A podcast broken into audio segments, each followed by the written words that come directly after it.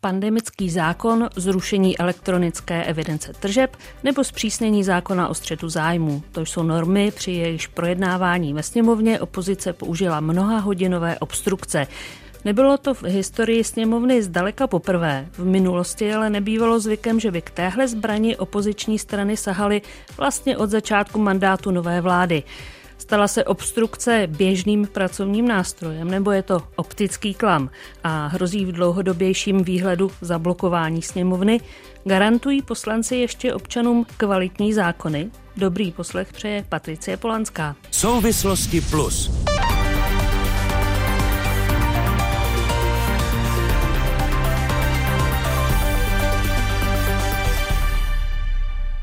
Mými dnešními hosty dnes jsou Vladimír Špidla, ředitel Masarykovy demokratické akademie, think tanku ČSSD, bývalý premiér, eurokomisař za sociální demokracii. Dobrý den. Dobrý den.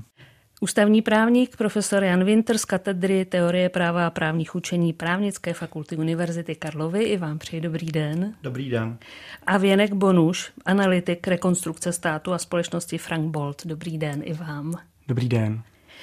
Tak eh, když sledujete ten poslední zhruba půl rok eh, jednání této sněmovny, kde tedy hlavními opozičními stranami jsou hnutí ANO a SPD, vnímáte nějak eh, překvapivě rozsah a razanci těch obstrukcí, které sledujeme u různých zákonů, pane Špidlo? Obstrukce je součást parlamentního života, je to normální parlamentní zákon, teda metoda a e, samozřejmě dá se používat e, v menším nebo větším e, rozsahu, ale v zásadě tak, jak vidím průběh jednání sněmovny, tak bych řekl, že obstrukce není hlavní problém. A je také otázka, co rozumíme obstrukcí, protože si pamatuju, že v minulém vládním období opozice, která je teďka převážně ve vládě, velmi často eh, nedovolila, aby se některé věci dostaly na program jednání. Čili to je také podoba obstrukce, ačkoliv to tak nevnímáme. Čili obstrukce podle mě je legitimní prostředek a tak, jak je užívána u nás, tak možná, že se mi některé věci nemůžou, ne, nemusí líbit, ale v principu to rozhodně nerozvrací eh, činnost parlamentu. Pan Winter z vašeho to, pohledu? Já mám na to trochu jiný názor. Souhlasím s tím, že uh, ta poslanecká sněmovna, jak funguje podle toho jednacího řádu z roku 1995, tak má i jiné problémy než obstrukci, že to jednání je poměrně chaotické, je poměrně nepředvídatelné, který ten bod se bude um, projednávat, kdy, uh, jak dlouho. Uh, řada západních parlamentů prošla určitou racionalizací, ten český parlament ne, takže je jako neefektivní i bez té obstrukce, ale zároveň si myslím, že uh, ta míra té obstrukce v tom aktuálním volebním volebním období už je nebývalá. Skutečně to vypadá, že se té sněmovně snaží tedy um, prosadit jenom zákony, na kterých je nějaká široká schoda, což je uh, trochu v rozporu s tou uh, ústavní zásadou, uh, že ten politický systém je založený na um, většinovém rozhodování, že vlastně se mi zdá, že ta vládní většina vlastně u jenom trochu kontroverznějších bodů se vlastně vůbec není schopná prosadit v téhle sněmovně a že to je dlouhodobý problém, eh, který vlastně graduje postupně od roku 2008 a domnívám se, že bez nějaké reformy jednacího řádu se ten parlament zablokuje a bude poškozovat naší demokracii. Názor zástupce rekonstrukce státu. Eh, vy poměrně často spolupracujete na různých zákonech, předlohách zákonů eh, ve vybraných tématech, tak eh, vidíte to tady možná z té strany, řekněme, i nějaké lobby váš názor? Spíše bych asi řekl ze strany občanské společnosti. Já se považuji za lobbystu, za lobbystu ve veřejném zájmu. My se snažíme eh, prosazovat například protikorupční zákony nebo další eh, opatření pro, pro dobré vládnutí, ale má, jsme tedy v kontaktu skutečně se sněmovnou eh, i senátem, tedy obecně, obecně s parlamentem a sledujeme to zblízka.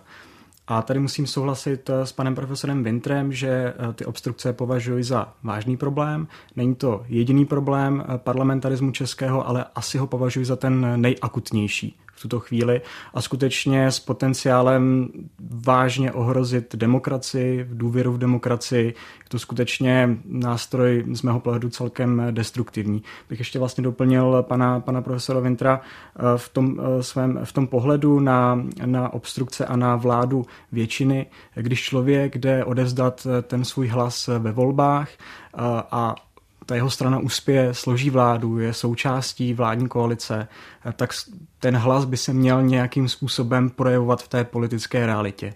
Ta strana by měla mít možnost vládnout a tomu svému voliči, eh, řekněme, vykázat nějaký úspěch, něco, něco pro něj prosadit, nějak posunout eh, tu, tu republiku vpřed. A pokud to není možné, tak se obávám, že důvěra v demokracii, důvěra v instituce bude klesat a může to i podporovat eh, tendence k podpoře třeba extremistických hnutí, protože eh, ti lidé, občané, ztratí důvěru v to, že ten jejich hlas, eh, že na něm záleží, že skutečně může vést k nějaké, k nějaké skutečné změně. Já se možná vrátím k tomu, co řekl pan Špidla, to znamená, co vlastně rozumíme pod tím pojmem obstrukce, protože se upřímně řečeno, ale pamatuji, že například to, že eh, sněmovní většina velmi nerada, když to řeknu eufemisticky, připouštěla do projednání návrhy zákonů, které buď přímo předkládala, nebo na které byl zájem tedy v sněmovní opozice. Takže to tedy funguje snad od začátku co máme e, Českou sněmovnu, tento problém. E, možná, že to v čase jenom narůstalo, ale e, jestli toto je míněno opravdu to obstrukcí, nebo jestli je to spíš to vymezení, kdy se tedy u nějakého bodu používá naprosto cokoliv od předčítání básní po úplně nesouvisející jiné te- texty, jenom prostě proto, aby se oddálilo hlasování. Co z toho je možná nebezpečnější nebo možná už mimo nějaký rámec eh, vlastně politického jednání, tak jak eh, bychom si ho všichni možná ideálně představovali. Když se podíváme na, třeba na tu minulou sněmovnu, tak neznám zákon, který by byl zablokován vlivem obstrukce ale je tam nějakých 30-40 zákonů, který nikdo nikdy nepustil na jednání sněmovny. Ano, o tom jo? jsem mluvila. Ale tak, to není jenom záležitost vlastně, no ne, to se mluv, střídá. My, my, mluvíme o, my mluvíme o tom, jestli to blokuje schopnost sněmovny jednat. A já jsem toho názoru, že samozřejmě z části ano, ale ne způsobem, který je tak významný, aby měl ty důsledky, o kterých mluvil pan kolega. Prostě většina je schopná se prosadit. Obvykle se to spozdí o tři čtyři dny, je kolem toho několik eh, nepříjemných jednání, ale je otázka, je otázka, zda eh, nakonec pro, pro opozici v některých případech rozhodně není právo, aby u určitého zákona jeho blokováním udělala dostatečně velký rozruch, aby mohla prostě využít i další politické prostředky, nejenom čistě eh, jednání ve sněmovně, jako nějaké manifestace, případně, případně kampaň ve veřejných prostředcích a tak dále. Čili z mého hlediska obstrukce vypadá nehezky a často nehezká je, ale nepředstavuje eh, hlavní důvod, proč se jednání parlamentu u nás blokuje. Jo. To rozhodně ne. Pane Vindře, máme vůbec nějak vymezeno, co se rozumí tím pojmem obstrukce? Je to tak obstrukce Jasné. je politologický pojem. Obstrukce je eh, vlastně eh, zdržování nebo znemožňování parlamentního jednání. A má dvě podoby. Má podobu technickou, kdy eh, dochází ke zdržování nebo znemožňování parlamentního jednání zneužíváním jednacího řádu, což je většinou, což i u nás je takřka jediná forma té obstrukce. A pak ještě existuje obstrukce divoká, spočívající v podstatě v používání násilí, ke znemožňování toho parlamentního jednání. To se párkrát stalo, nebo i víckrát než párkrát za první republiky, kdy různě tam někdo házel dělobuchy po, po tom eh, sále eh, sněmovním. Eh, viděli jsme v minulém volebním období ty násilné scény s poslancem Volným, které už měly charakter v podstatě divoké obstrukce. Nicméně to, čemu čelí ta současná sněmovna a čemu jako u různých návrhů zákonů v různých situacích čelili sněmovny vlastně od roku 2008, Eh, a ještě byla ta epizoda z republikány eh, na konci 90. let, tak je prostě ta technická obstrukce A mně se zdá, že zatímco v těch minulých volebních obdobích to bylo několik málo eh, návrhů zákonů, které nebo nějakých bodů, které eh, ta opozice blokovala, někdy úspěšně, někdy neúspěšně. Například ta současná vládní garnitura zablokovala eh, v tom minulém volebním období část těch voleb do Rady České televize.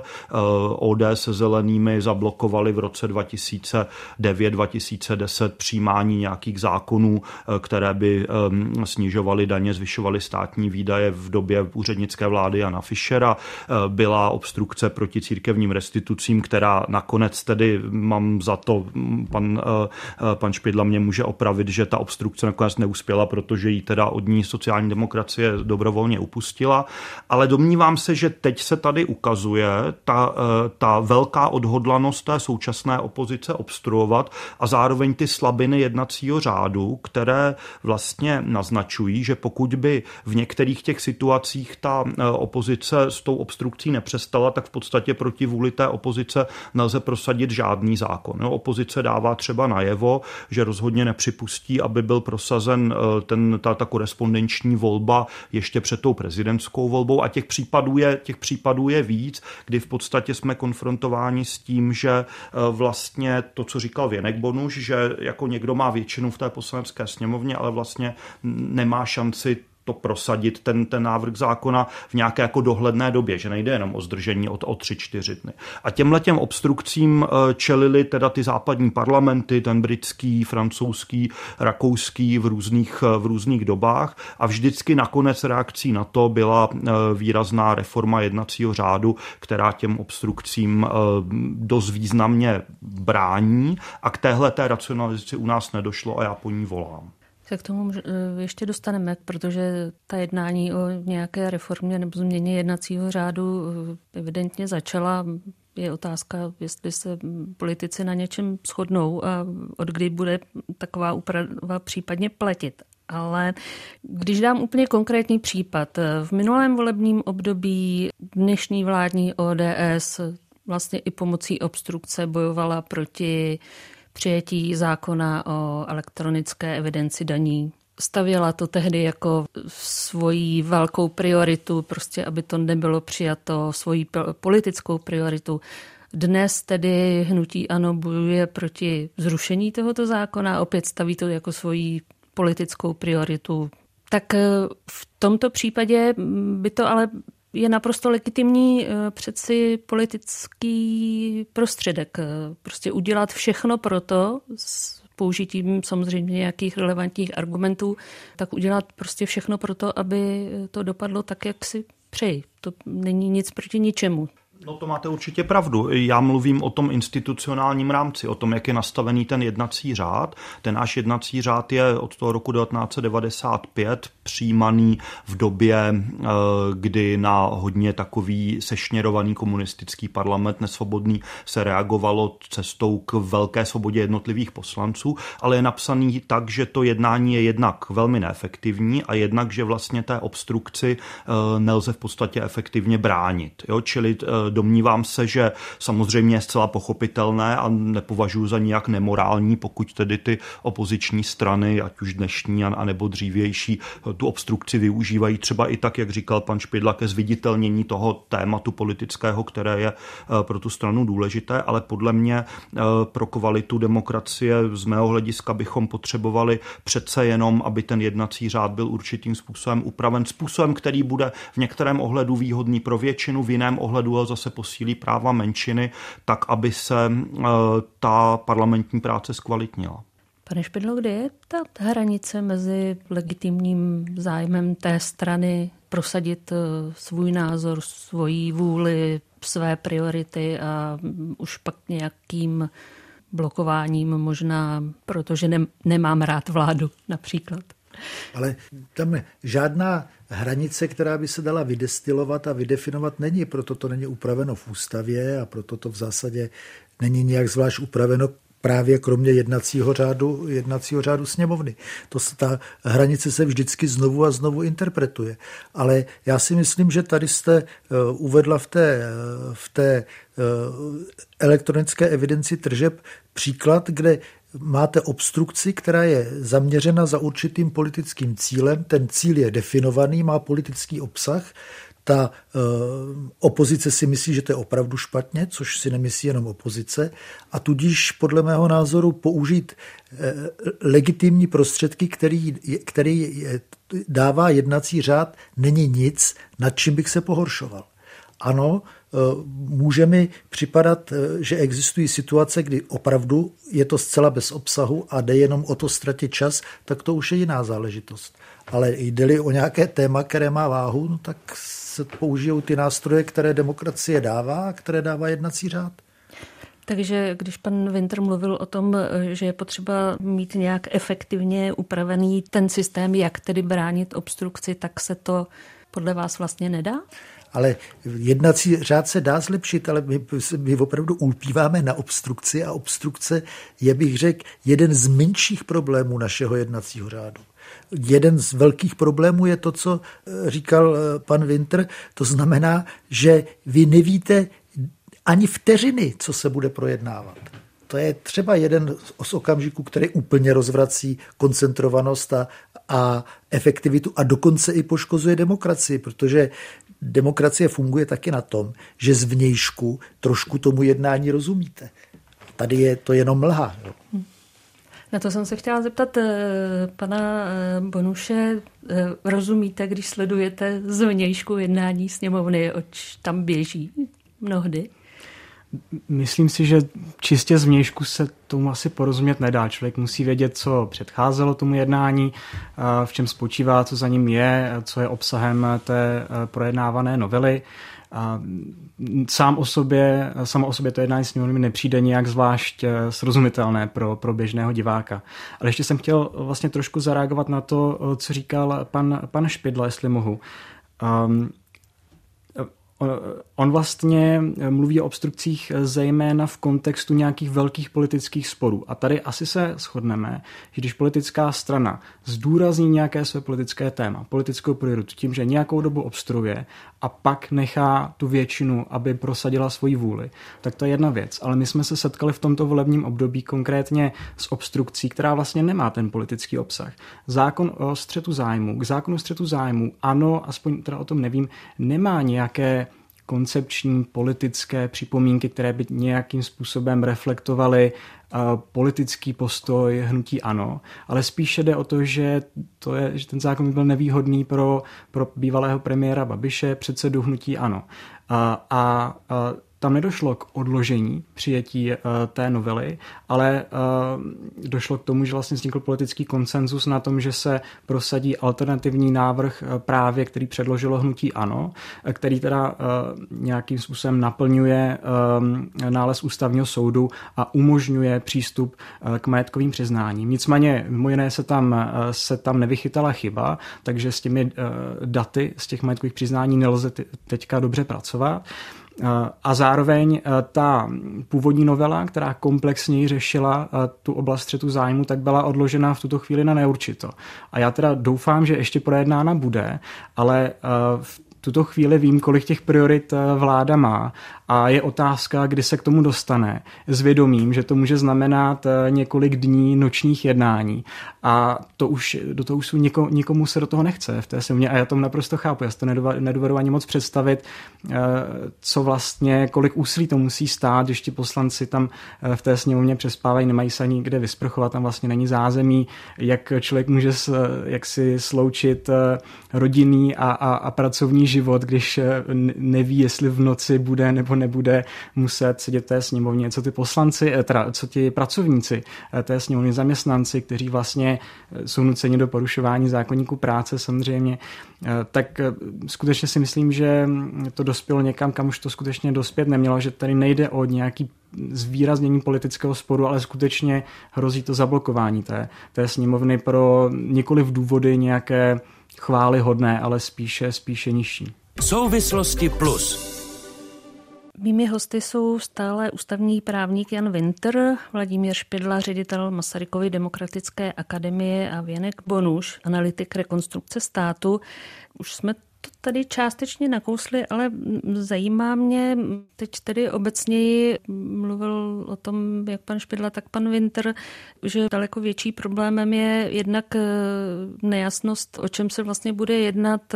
Já bych dodala možná z pohledu pozorovatele z Měšku i to, že eh, vůbec není jasné, v jaké podobě, když to trochu zvulgarizuji, vypadne zákon eh, ze zákonodárného procesu, protože mnohdy je úplně jiný než to, co tam poslala vláda nebo případně skupina poslanců. Tak eh, toto je podle vás eh, větší problém současného jednacího řádu a co s tím? pane To jsou dvě různé věci. Jo. Jedna věc je, jak vypadá ten časový plán toho jednání a existují různé modely, eh, jak tedy zajistit to, eh, aby eh, toto jednání mělo tedy nějaký časový plán. Buď je ten britský model, který je trochu extrémní, založený na tom, že je to v podstatě vláda, která jako řekne, jaký bude ten časový plán toho jednání, s tím, že opozice má vyčleněná nějaká témata. V tom německém nebo rakouském parlamentu, které jsem podrobně podrobněji popisoval v té knize Proměny parlamentní kultury, kde jsem i navrhoval určitou reformu toho jednacího řádu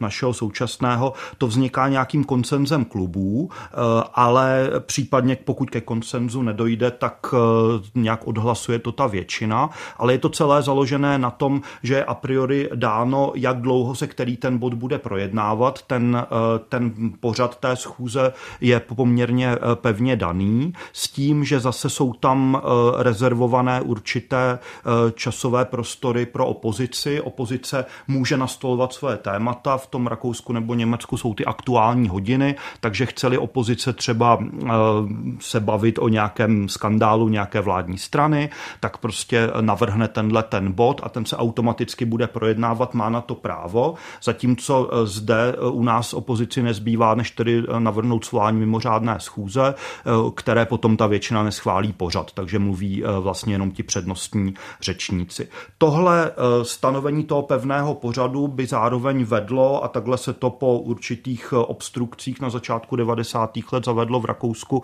že se stanoví celková řečnická doba, která se rozdělí mezi ty kluby podle velikosti a jasné, eh, s jakým časem, který ten klub hospodaří, s tím, že to zároveň dává té debatě tu srozumitelnost pro občany, protože se tam střídají ti řečníci těch jednotlivých stran a, a, a reagují na sebe a má to nějakou takovou sevřenější strukturu, aniž se vytrácí ta možnost eh, té opozice dostatečně se k těm tématům vyjádřit a i nastolovat vlastní témata. Čili tohle by bylo určitě rozumné z mého hlediska nastavit ten, eh, ten, ten program. To druhé téma je téma kvality těch zákonů a to hrozně záleží vůbec na politické kultuře a vztahu mezi vládou a parlamentem v té zemi. Třeba v té Británii, o které jsem mluvil, je to tak, že um, tedy jsou to vlastně ty vládní návrhy, které nepříliš měněné potom procházejí tím parlamentem. To je zase něco, co u nás nemá tradici. U nás parlament vždycky měl velký vliv na to, jak tedy ten návrh zákona původně předložený vládou ve výsledku bude vypadat.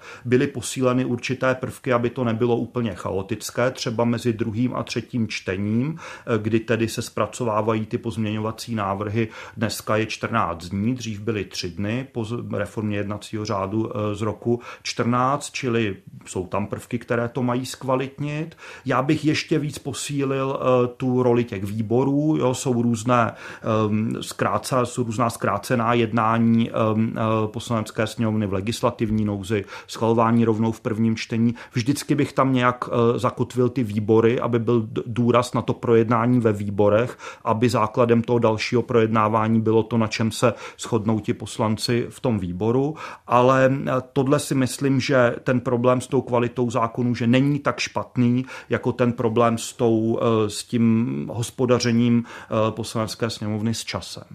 Pane Špidlo, dokážete si představit nějakou politickou dohodu na podobných úpravách? Nebo vůbec dohodu na nějaké úpravě směrem k, k lepšímu hospodaření s časem, například sněmovny?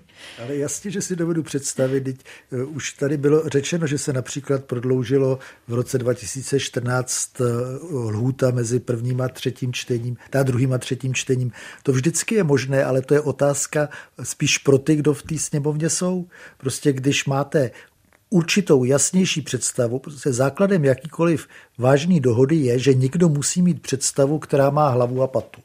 A pak už se o ní dá vyjednávat, může se vyjednávat dlouho, na mnoho etap, ale dohoda není nikdy vyloučená. A jak už bylo řečeno, čas od času se ten jednací řád pozmění, čili je vidět, že dohody možné jsou.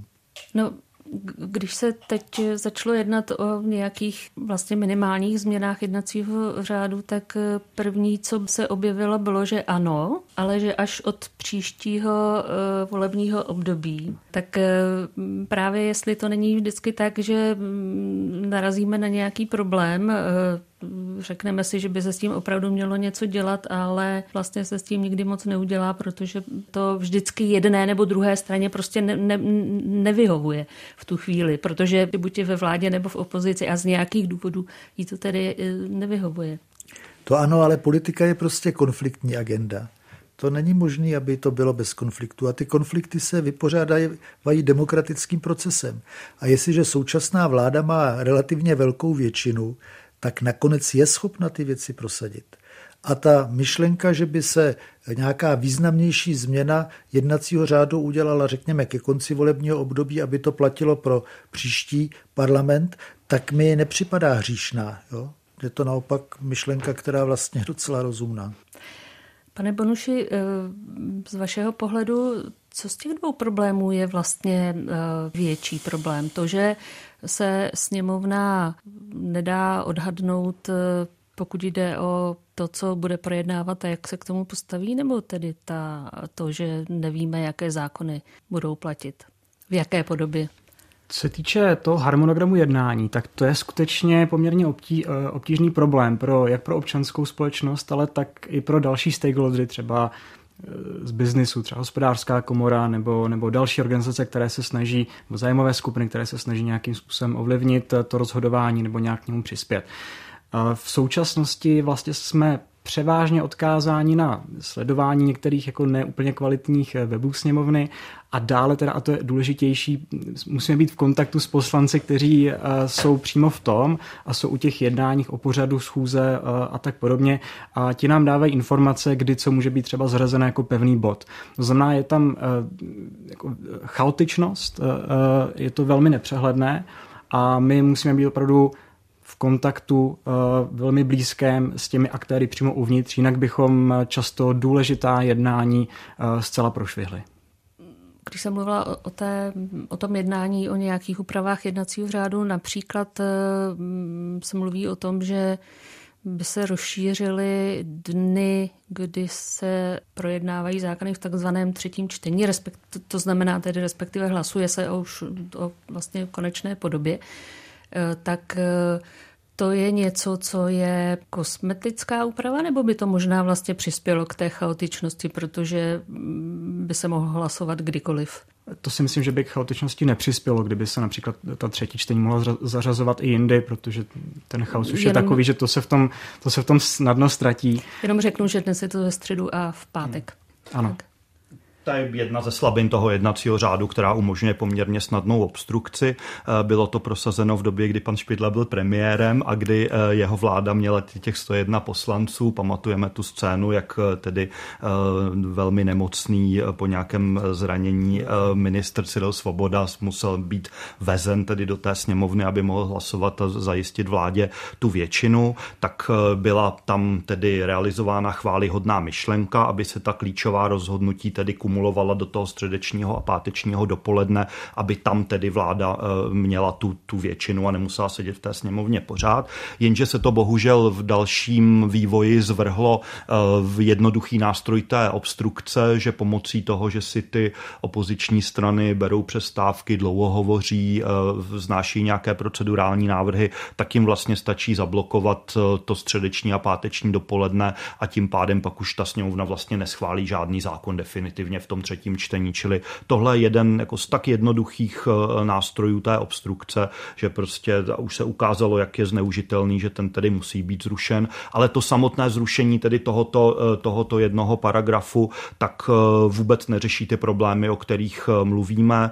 Domnívám se, že to prostě chce jako důkladnější reformu toho jednacího řádu. Souhlasím s panem Špidlou, že v zásadě jsou dvě možnosti, jak prosadit tu reformu, buď se jak si nějak prosadí konsenzem, anebo se tedy jako bude, bude na sílu prosazovat tedy ta, eh, ta, ta většina, eh, což oba ty modely z dějin evropských parlamentů jsou známy. Samozřejmě to prosazování na, na sílu vede tedy k další obstrukci, kterou se bude ta většina nějak snažit zlomit. Otázka je, jestli na to má sílu, jestli na to má trpělivost. Podobně jako, eh, jako pan Špidla bych za úspěch považoval i pokud by nějaká jako opravdu rozumná z mého hlediska důkladnější reforma jednacího řádu byla přijata eh, s účinností od toho příštího volebního období, ale myslím, že určité dílčí změny eh, by si zasloužil ten jednací řád eh, i jako v současné době, pokud nechceme, aby ten parlament byl jako zablokovaný ještě další déle než tři roky. Posloucháte diskuzní pořad Souvislosti Plus. Premiéra ve středu po 20.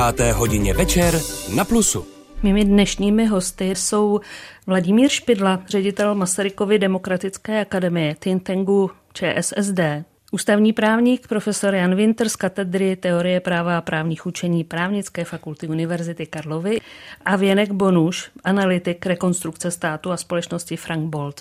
Je to tak špatné, pane Špidlo, když sledujete český parlament, že by, nebo českou sněmovnu, pardon, že by mohlo opravdu dojít k jejímu zablokování, když se prostě zablokuje středeční a páteční dopoledne?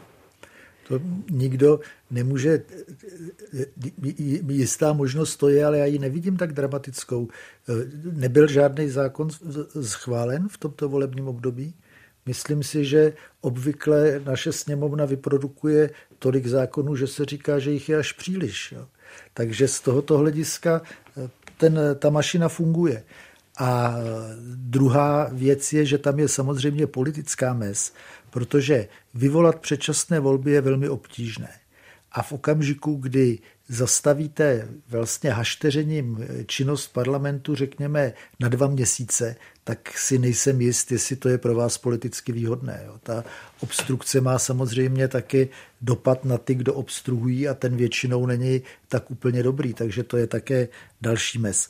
Ale pokud je o kvalitu zákona, tak my jsme mluvili o sněmovně, protože konec konců sněmovna je suverén v našem systému, že to je jasné, ale vůbec jsme nemluvili o vládě, protože eh, vláda vlastně navrhuje většinu zákonů a musím říct, že proces, kterým to u nás v současné době probíhá, není dostatečně efektivní a dostatečně hluboký, aby ty zákony vycházely jaksi spolehlivé, dobře propracované a že by se těžko s nimi ve sněmovně hýbalo. Většinou ty změny nastávají tak, že tam jsou reální problémy. Pravda je, že si pamatujeme z minulosti některé zákony, které z vlády šly do sněmovny s tím, že se vědělo, že jsou špatně a že se ve sněmovně budou opravovat to už vlastně dopředu. E, to je, to je pravda. Ehm, nicméně mě v téhle souvislosti zajímá ještě jedna věc. E, když se podívá člověk na pořad kterékoliv schůze a vidí tam těch 200, 230, 300 bodů, eh, Dobře, uznávám, že to na, jak, jak si nabývá tím, že je to opravdu první, druhé čtení, třetí čtení, ty zákony jsou v, různém, v různém stádiu a mnohdy se sejdou, ale přesto. Tak eh, z principu si říká, to přece nemůže ta sněmovna vůbec stihnout obsáhnout, ty poslanci vůbec nemohou stihnout obsáhnout. Čím to je, že máme takové taková kvanta různých zákonů a ano, jsou tam i různé smlouvy a, a jiné podobné věci, ale to je přece samo o sobě strašně nepřehledné, pane eh, Špidlo, z vaší zkušenosti. No opět, ten eh, problém je, je mimo jiné. Jo. Já samozřejmě nemůžu říct nic jiného, než jak si pokouším generalizovat svou zkušenost a to rozhodně není žádná jistá pravda. Jo. Je to jenom eh, váž, pokus, prostě snad poctivý.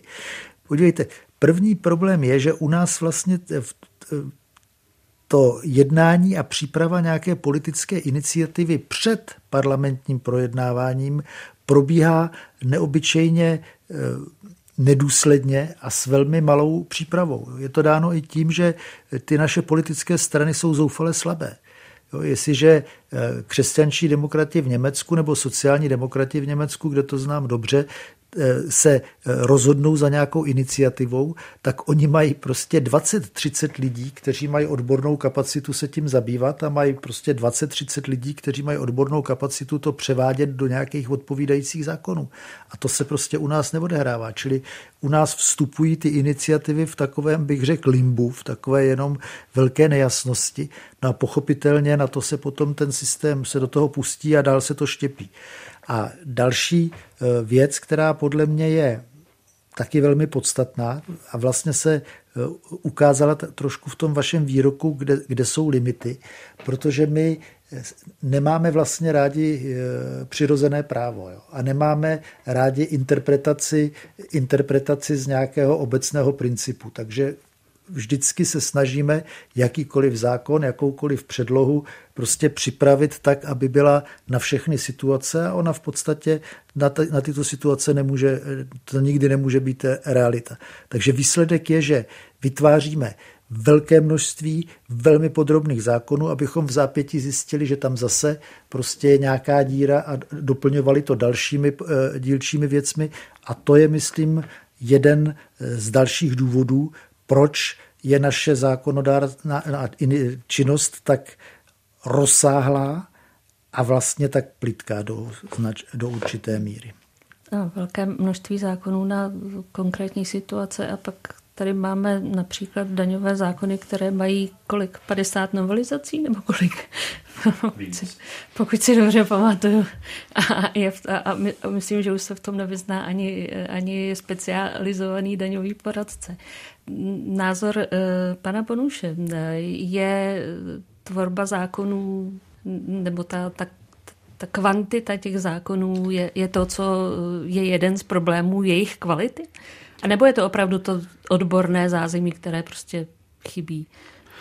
Já se asi nedomnívám, že je tady nějaký velký problém v kvantitě. A si prostě myslím, že svět je složitý a stále složitější a ten stát nějakým způsobem na tuto složitost eh, toho světa reaguje a snaží se řešit problémy tak, jak přichází v lepším případě je ještě předvídat a to prostě znamená řadu novelizací. Eh, to nejsou vždycky nové zákony, jde prostě o úpravu těch stávajících eh, nejčastěji v zásadě. Co se týče kvality těch, té legislativy, tam je poměrně zajímav, zajímavý vývoj oproti předchozí sněmovně, kdy v předchozí sněmovně se poměrně často stávalo, že ti ministři té vlády byli celkem odtržení od té politické reality v parlamentu. Oni předložili nějaký návrh zákona nebo novelu a v parlamentu pak ta novela doznala úplně zásadních změn. Já bych uvedl třeba příklad novely exekučního řádu, kde, eh, kde vláda předložila nějaký návrh. Už od počátku bylo jasné, že to řešení, které představilo, nemá politickou podporu. A to se ukázalo pak na ústavně právním výboru, který úplně vlastně ten návrh zákona kompletně přepsal takzvaným eh, komplexním pozměňovacím návrhem. Načež to pak šlo do druhého čtení, kde zase bylo načteno obrovské kvantum pozměňovacích návrhů,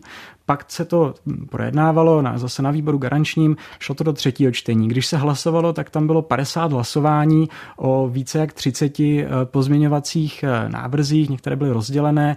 Myslím, že všem poslancům nebylo jasné, eh, o čem přesně hlasují, v jakou chvíli. A vlastně ten výsledek byl, byl potom poměrně nahodilý. Ukázalo se samozřejmě, že, že tam jsou nějaké chyby a ty se pak opravovaly v Senátu, přičemž tady vlastně Senát sehrál skutečně ryze pozitivní aktivní roli, protože to vzal na sebe a spolupracoval s ministerstvem spravedlnosti, ty chyby byly opraveny. Výsledek si myslím je relativně dobrý. Ta, ta novela exekučního řádu přinesla skutečně mnoho pozitivních změn, ale teda ten proces eh, už by si nikdo, myslím, nechtěl, nechtěl takhle eh, opakovat.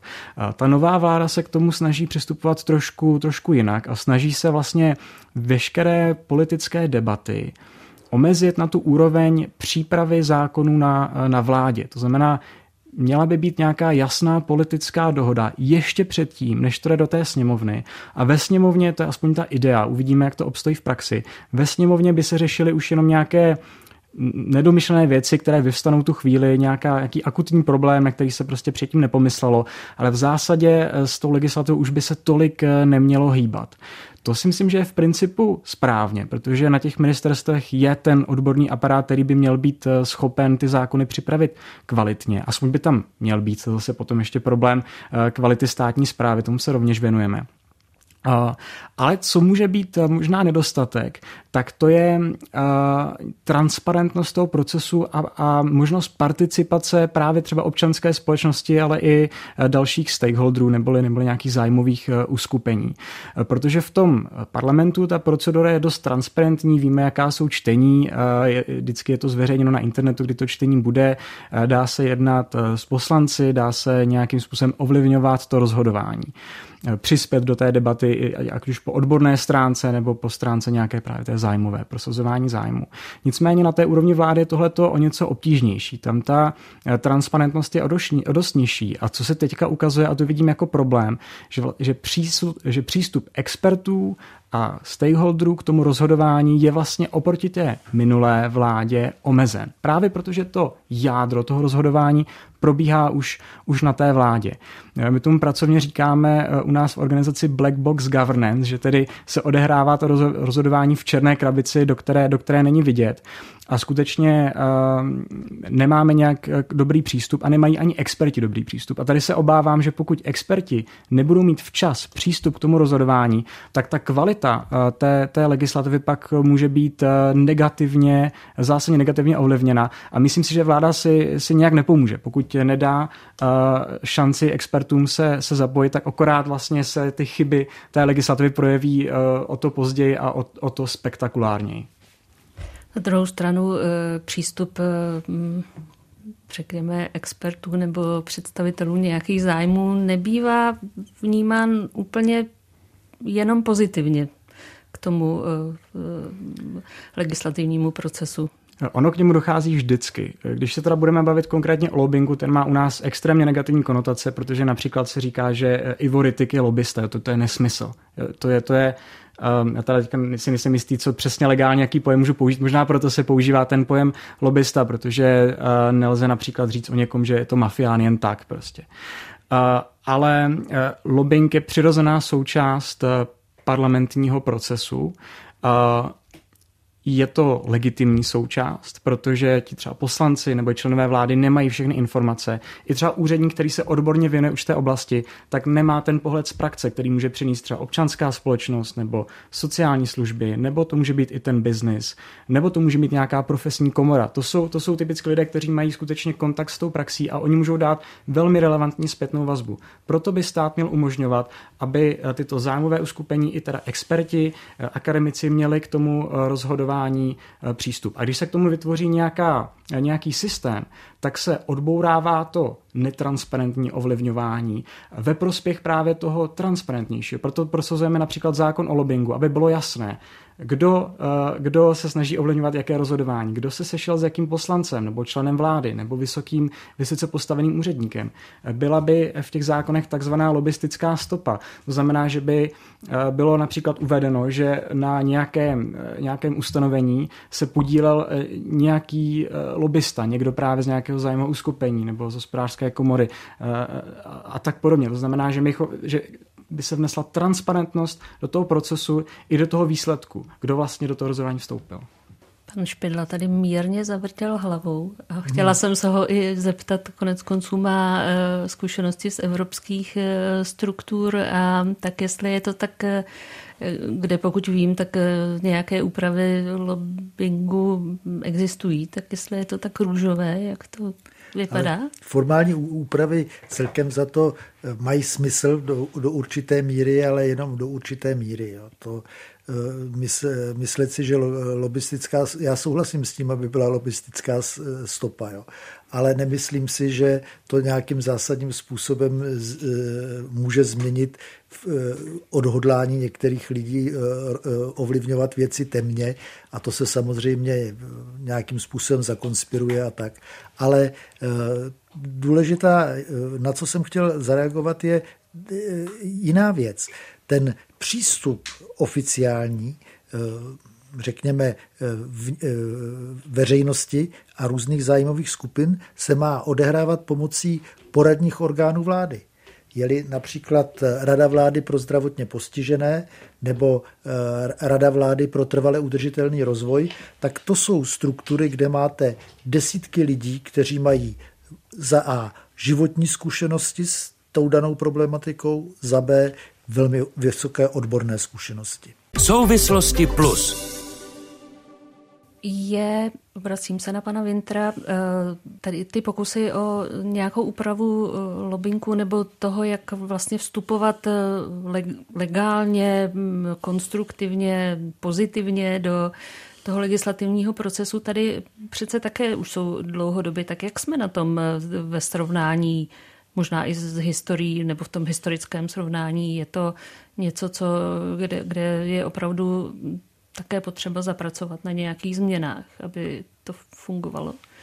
Já na to nemám jednoznačný názor. Tady eh, je jasné, že existuje určitý trend posledních desetiletích, že se eh, ten lobbying eh, stále víc reguluje. Jsou určité modely, které tedy byly, byly zavedeny i v tom Evropském parlamentu, o některých mluvil Věnek Bonuš, určitou skepsi, kterou vyjádřil pan Špidla, tak sdílím taky, jestli v podstatě tou, tou regulací se ten problém nějak vyřeší. Spíš si myslím, že by bylo dobré pracovat na zkvalitnění toho legislativního procesu, jak na té vládní úrovni, tak, tak na té eh, úrovni parlamentní, na té vládní úrovni si myslím, že se bohužel během té pandemie eh, nastavil takový, eh, taková praxe, že se dost jako obcházejí některé ty poradní orgány a snaží se to protlačit tedy velmi rychle bez tedy náležitých konzultací.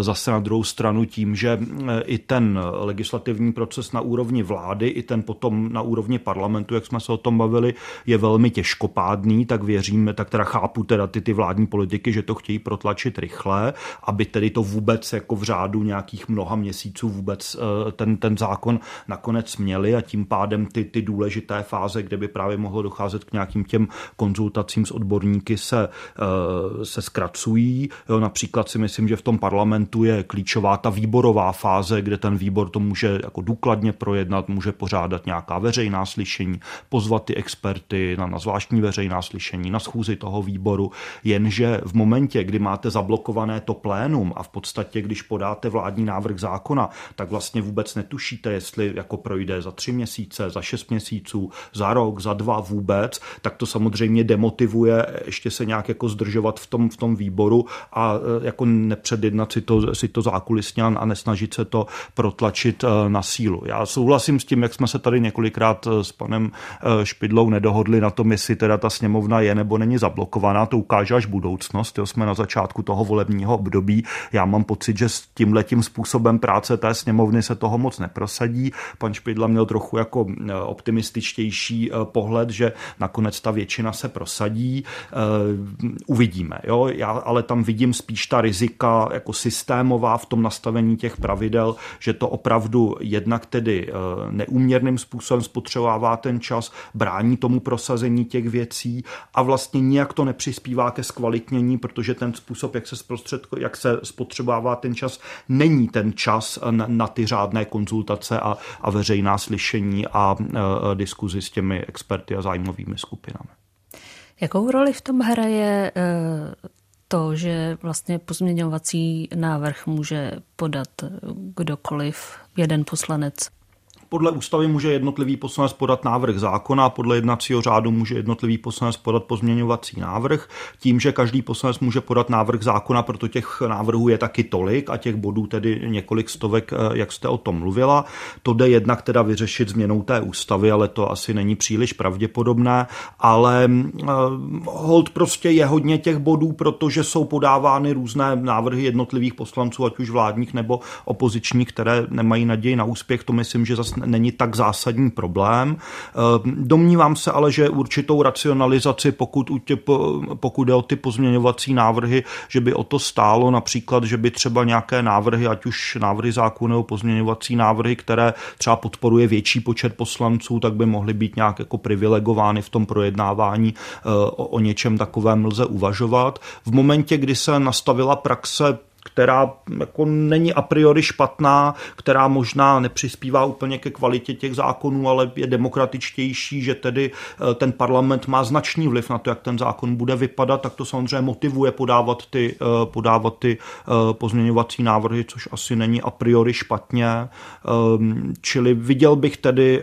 tu cestu spíš v té racionalizaci, to zacházení s tím časem, než v nějakém tedy oklešťování toho práva podávat ty návrhy, ať už návrhy zákonů nebo pozměňovací návrhy.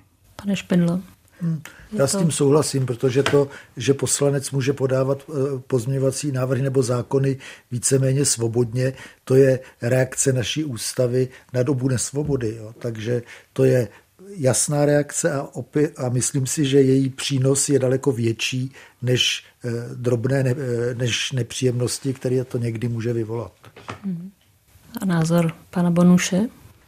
Já souhlasím, že to, že jeden poslanec může podat pozměňovací návrh, tak to není asi jádro problému. Skutečně to může vést k nějaké, k tomu, že, že je předkládáno těch pozměňovacích návrhů více a pak ten proces je o něco složitější. Nicméně to, že jeden poslanec předloží pozměňovací návrh, ještě neznamená, že ten návrh dostane podporu. A i kdyby to bylo například pět, tak eh, ten poslanec prostě se zeptá svých kolegů v poslaneckém klubu, jestli by mu to nepodepsali a oni mu to podepíšou, protože jsou prostě kolegové a vlastně k nějaké zásadní redukci by ani, ani eh, nemuselo dojít. Takže já souhlasím, že to asi není to jádro, no to je taková vděčné, si myslím, mediálně do jisté míry, jsem už to slyšel tolikrát, eh, protože se to dá celkem snadno představit, ale spíše jde o celkovou racionalizaci těch procesů ve sněmovně.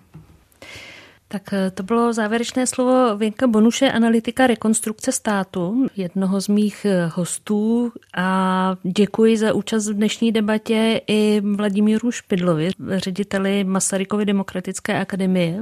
Děkuji a naschledanou. A profesorovi Janu Vintrovi z katedry teorie práva a právních učení právnické fakulty Univerzity Karlovy. Děkuji, naschledanou. Také děkuji moc za pozvání, naschledanou. Od mikrofonu se loučí a příjemný poslech dalších pořadů Českého rozhlasu Plus přeje Patricie Polanská.